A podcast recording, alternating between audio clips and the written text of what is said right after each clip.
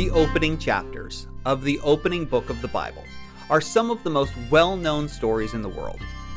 Maybe that's because many people start and don't really get much further. We're going to spend some time covering these familiar stories, but perhaps discover some unfamiliar things along the way. I'm Taylor Petrey, editor of Dialogue, a journal of Mormon thought, and this is the second class in this year's course on the Christian Old Testament.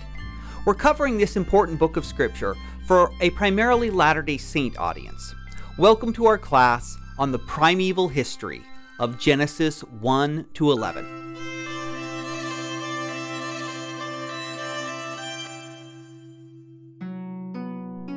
Genesis means beginning, and it's the Greek name for the first book of the Christian Pentateuch or Jewish Torah.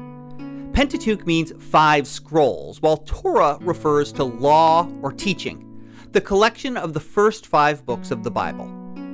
There are four major stories in these opening chapters the creation, including the accounts of the first humans, the stories of Cain and Abel and the foundation of civilizations, the flood and new beginnings, and finally, the story of the Tower of Babel.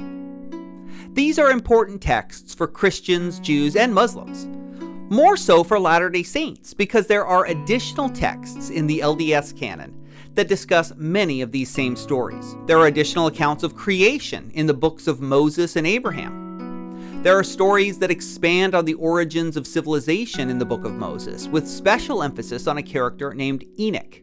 And of course, the Book of Mormon offers an account of some new characters around the Tower of Babel who found the Jaredite civilization in the New World.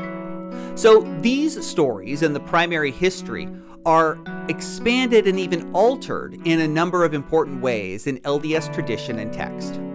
Now, each of these is a huge and important topic, and we can't cover all of the details, but we will get into some of the major topics in the history, genre, themes, and interpretation of these texts.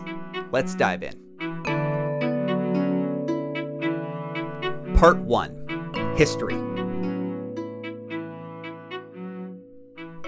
The Old Testament purports to describe events from thousands of years before the text was written. Going off of the internal history, it runs from approximately 4000 BCE to the early 2000s, nearly two millennia packed into these first 11 chapters. But when was this text actually written, and who wrote it? These questions continue to occupy scholars.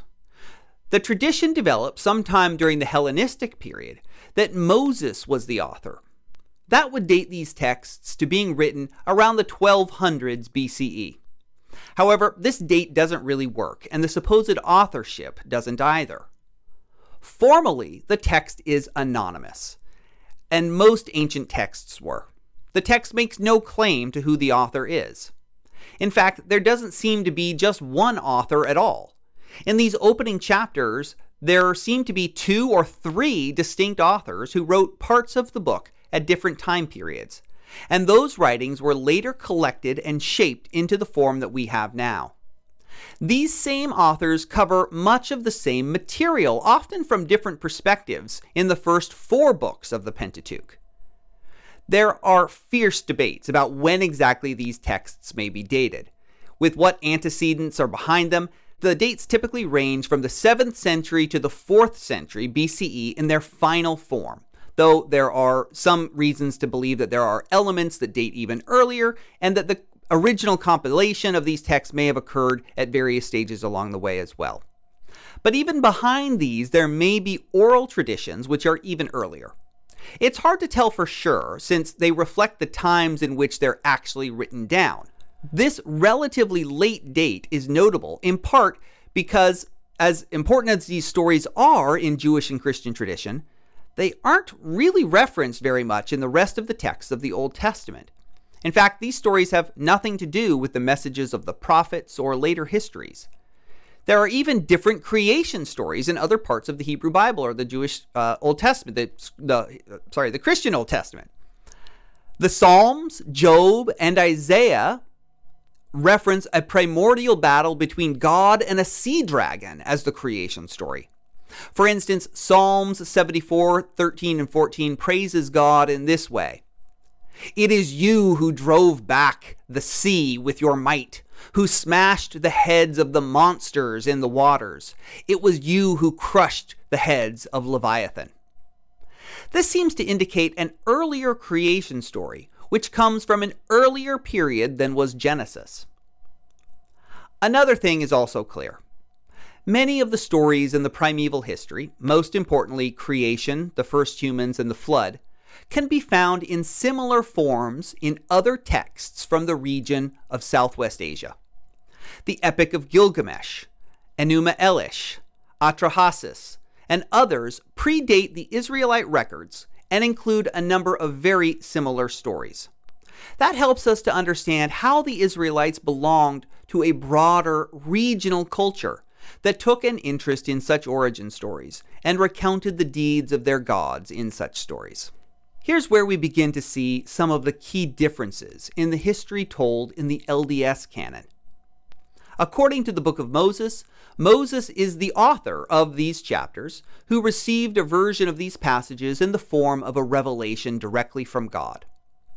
The Book of Moses is actually part of Joseph Smith's New Translation Project that he took up in 1830 and 1831. It covers from creation up to the beginning of the flood story in chapter 6 of Genesis. There are a number of important features of this text, including its most lengthy expansion of the Genesis account in the story of Enoch. From a historical perspective, this one has long been a puzzle since it seemed that it drew on many similar themes of ancient stories around Enoch as well. I'll just reference a recent article by Colby Townsend, revisiting Joseph Smith and the availability of the Book of Enoch in the fall 2020 issue of Dialogue, a Journal of Mormon Thought, for some breakthrough discussion of this textual question. The Book of Abraham offers a different account. Here, Abraham received a version of Genesis 1 and 2 centuries before Moses. Joseph Smith produced the Book of Abraham after receiving a number of Egyptian papyri from a traveling show of Egyptian antiquities in Ohio, and completed and published the project in the Nauvoo period. It's probably best to understand the books of Moses and Abraham as revelations to Joseph Smith, prophetic commentary on these important chapters, rather than providing new historical information about the sources of the Genesis text. For Latter day Saints, they reveal important new interpretations and contexts for these chapters. Genre What kinds of texts are these, and how do they relate to similar kinds of texts? Well, we know that these are written in prose rather than epic poetry, as many other similar stories are. We also know that these are narratives. For these accounts in the primeval history, there are really two genres that I want to mention that I think helps to make sense of some of this. The first genre is myth. This can be a contested category since it's often used pejoratively to say that something isn't true. But a myth is just a story that is not historical, but that conveys important values and messages for a particular community. Myths were ways that lots of ancient cultures told stories about the gods, their relationship with humanity, cosmic conflicts, and more. The ancient Israelites communicated their stories about God in similar ways. That is, myths are narratives. This is not a philosophical proof of God's existence or a moral tract or a list of do's and don'ts. It uses narrative to communicate a message.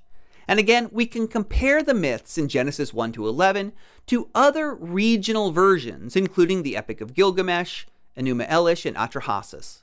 That brings us to another genre that I want to highlight etiology. This might not be a word that you're familiar with, so let's define it. Etiology is defined as the investigation or attribution of the cause or reasons for something, often expressed in terms of historical or mythical explanation. Well, what does that mean? Basically, an etiology is all about the causes or origins of something. Why do humans speak so many languages if we all come from a shared source? Why are there rainbows? Why do we offer sacrifices? Etiologies, like those found in the primeval history, then, offer explanations for why things are the way they are. This combination of myth and etiology can help us to orient how first millennium BCE Israelites would have talked about God's relationship with the world, which sets up the etiologies that come next, explaining God's relationship with Israel from their ancestors. Over time, especially in the modern period, these myths have been confused with actual history or even science. But these aren't what these texts are. The modern genres of history with evidence and even scientific explanations simply weren't available to ancient authors, so we have to understand these stories on their terms. The final thing that I'll mention with respect to genre is something that we've already discussed that there are multiple authors behind these texts and that they spread out over time. That means that the texts as we read them are composites. The most well known instance of this is the first two chapters of Genesis, which actually represent two different creation stories.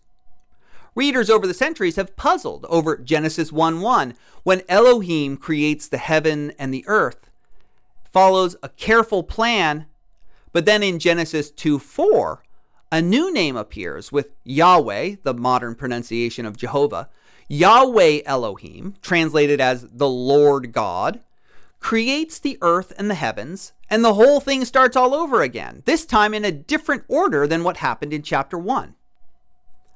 There's more than just a different order of events or different names for God in these two stories, but also a different depiction of God.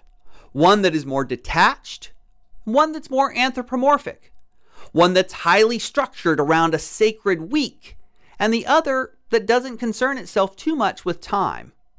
One loves puns, the other not so much, and so on. There are wildly different styles and unique uses of phrases that allow us to pull apart the different strands of the different sources here. This approach to the Bible, called source criticism, is its own specialized study, and we're not going to spend too much time on it now.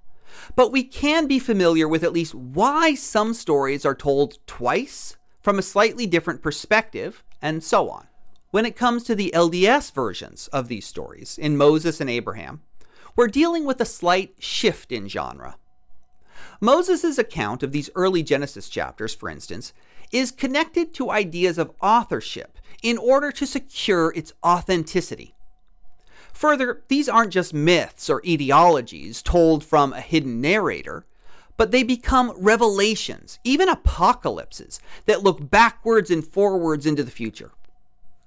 This shift in genre offers new perspectives on these stories by giving them authors rather than the anonymous versions that we get in Genesis 1 to 11, and adding further authority to the expansions and changes in these texts to the Genesis version. Understanding these genres of the texts help us to get helps us to get past some of the misconceptions in some approaches to these stories that they're supposed to be read as actual history or worse scientific accounts of creation as we've mentioned. It's useful to step back and ask what kind of a story are we reading? What is it trying to communicate to its ancient readers? And what literary tools is it using? When we look at the opening chapters of Genesis, we detect myths, etiologies, and more. Themes Identifying the themes of the primeval history chapters of Genesis can really aid our understanding of these texts. Sometimes this requires, again, a little discipline and patience. We're so familiar with these stories that we think we know what they mean, but those received meanings are often filtered through layer upon layer of popular interpretation. So, what can a careful reading reveal here? First, let's start with our genres as a clue to some themes. Etiologies or origin myths are a frequent feature of these stories. These cover things like why snakes don't have legs, why childbirth is painful, and why humans have to farm for their food but it also explains why some peoples are good with musical instruments, or metallurgy, or nomadic herders. That is, the civilizational etiologies are here as well. So these stories don't really have a moral or ritual point. but some do. For instance, in that first creation story in chapter 1, which ends at the beginning of chapter 2, there's an etiology of the Sabbath day. Second, many of these narratives communicate a message about the spread of human wickedness. It turns out that, according to these origin stories, humans really like to disobey God and hurt one another. From the story of the first humans in chapters 2 and 3, to the fratricide of Cain and Abel, to the flood, to the Tower of Babel, these stories are about the decline of humanity into greater and greater sin and divine displeasure. But here the text reveals another important theme. Much of what we can describe as the sins of humanity in these opening chapters is the blurring of boundaries between gods and humans. These sins are about human ambition and transgression of these boundaries. The snake promises that eating the fruit will make them like the gods, and they partake. The Tower of Babel is also a key example of this theme of humans building a tower to invade the heavenly abode of God. But even the strange story that sets up the flood is another key example of this theme of transgressing the boundary between gods and humans. In the first few verses of chapter 6, we see a story about divine beings, the sons of God, who come down and procreate with human women and produce a race of giants, the Nephilim. After this, God sees the wickedness of humanity and floods the earth. But it's hard not to see that this generation of demigods is another transgression between the divine and the human, resulting in yet another punishment on humanity. At the same time, it's also about new beginnings, as humanity is also saved from itself. Another important theme is curses and covenants. The serpent is cursed, as are Adam and Eve. But there are two curses that I want to discuss here. The first is the curse of Cain. For Cain's murderous deed, the text says that the Lord put a mark on him. This has often been interpreted in racial terms. However, notably, the text does not say that Cain was cursed. Instead, the mark, an ambiguous word in Hebrew, may indicate God's protection, which is why the curse is actually placed on anyone who murders Cain after Cain received God's mercy. The second curse that I want to mention is the curse of Ham, the son of Noah.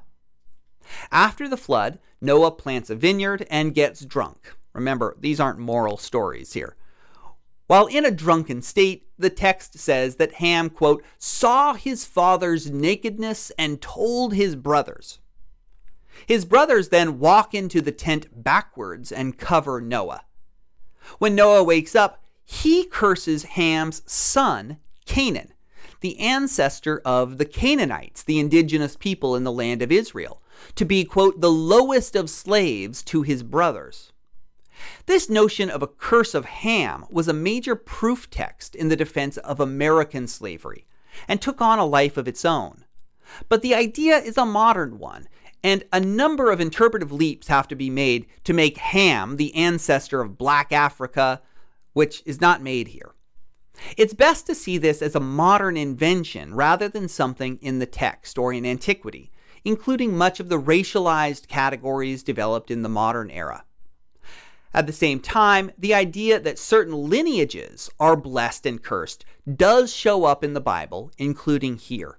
And we'll spend some more time talking about these in our upcoming lessons. What about the themes in the LDS canon? There's a lot to mention, but I'll focus on a few. The first is Christianization. Joseph Smith's extended versions of these Genesis accounts add in a number of explicitly Christian concepts that are missing from the original Genesis. Of course, Christians have read these texts as their own and imported Christian concepts into them from a very early stage. The opening lines of the Gospel of John, for instance, offer a rereading of the creation account with Jesus in it. Joseph Smith's texts continue this by introducing the only begotten and other Christological titles into the narrative. I'll include an identification with the serpent of the serpent as Satan as another example of the Christianization of this text. There's also an explicit addition of reading the story of Adam and Eve as a fall and the introduction of the doctrine of the atonement of Christ in Joseph Smith's version. Indeed, animal sacrifice is interpreted as a type of Christ here. Other prophecies about Christ abound in the section on Enoch, who offers a vision of the future up to the second coming of Christ. Needless to say, these Christian details are anachronistic, but represent a major theme of Joseph Smith's new translation. Another major theme is harmonization. In Smith's version, even though he's introducing a number of changes to Genesis and his own versions in Moses and Abraham are not consistent with one another, he's offering solutions to confusing parts of Genesis. Why are there two creation stories, for instance? Smith's translation in the book of Moses says that the first is spiritual and the second is material. Why does God first create animals as Adam's helpmeet and then create Eve in Genesis? Well, the book of Moses changes the order so that Eve is created before the animals. These changes are often resolving duplications or differences between the sources behind these early chapters. There's one other theme worth mentioning in Smith's translation agency. There are a couple of extended comments here in Joseph Smith's texts that drive this point home. First, there's a prequel to the garden scene, a war in heaven where Satan attempts to get the glory of God in exchange for saving all of humanity. This is Moses chapter 4, verses 1 to 4. This is a new story not found elsewhere in the Bible. Next, there is a post lapsarian scene where Adam and Eve discuss the fall as a good thing because now they have knowledge and agency and can choose for themselves. Interpretation A great deal has been said about these opening chapters in Genesis. They've also been used to justify patriarchy, racism, and more. One reason is because these myths are always being reinterpreted to fit the time in which they are being read. We can even go back before these texts were written to the other Mesopotamian myths which come even earlier and are adapted into Israelite culture. And we don't even have just one version of them. There are multiple sources behind these texts, which, when separated apart, tell different stories of creation, the flood, and more. At various times in Jewish and Christian history, these stories have been reinterpreted and even retold, expanded, and more. And the stories are not consistent with one another.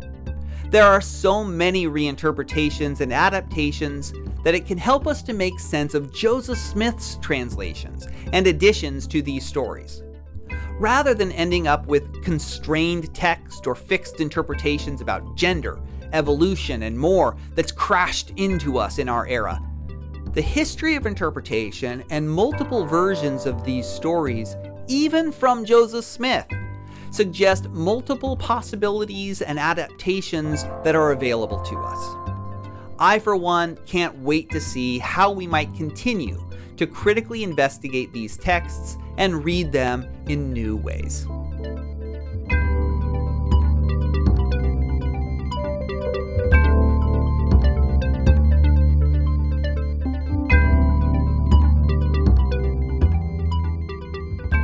Thank you for taking this journey with me and for taking the journey through Dialogue, and for all your support. If you want to subscribe or donate to Dialogue, you can do so at dialoguejournal.com/slash-subscribe. This episode was written by me, with editing and music by Daniel Foster Smith, and images by our social media manager, Adam McLean. Our content manager is Emily Jensen. The Dialogue Courses series is produced by the Dialogue Foundation, this show is part of the Dialogue Podcast Network, a collective of independent, interesting podcasts who promote thoughtful, respectful, and engaging inquiry and discussion of all aspects of the LDS tradition, thought, and arts and culture. Check out Fireside with Blair Hodges, Beyond the Block, At Last She Said It, Bristlecone Firesides, Funeral Potatoes at the Singles Ward, and our newest addition to the network, So You Want to Talk About Mormonism, and more. Check out all the shows at dialoguejournal.com slash podcast network. That's dialoguejournal.com slash podcast network. See you next time.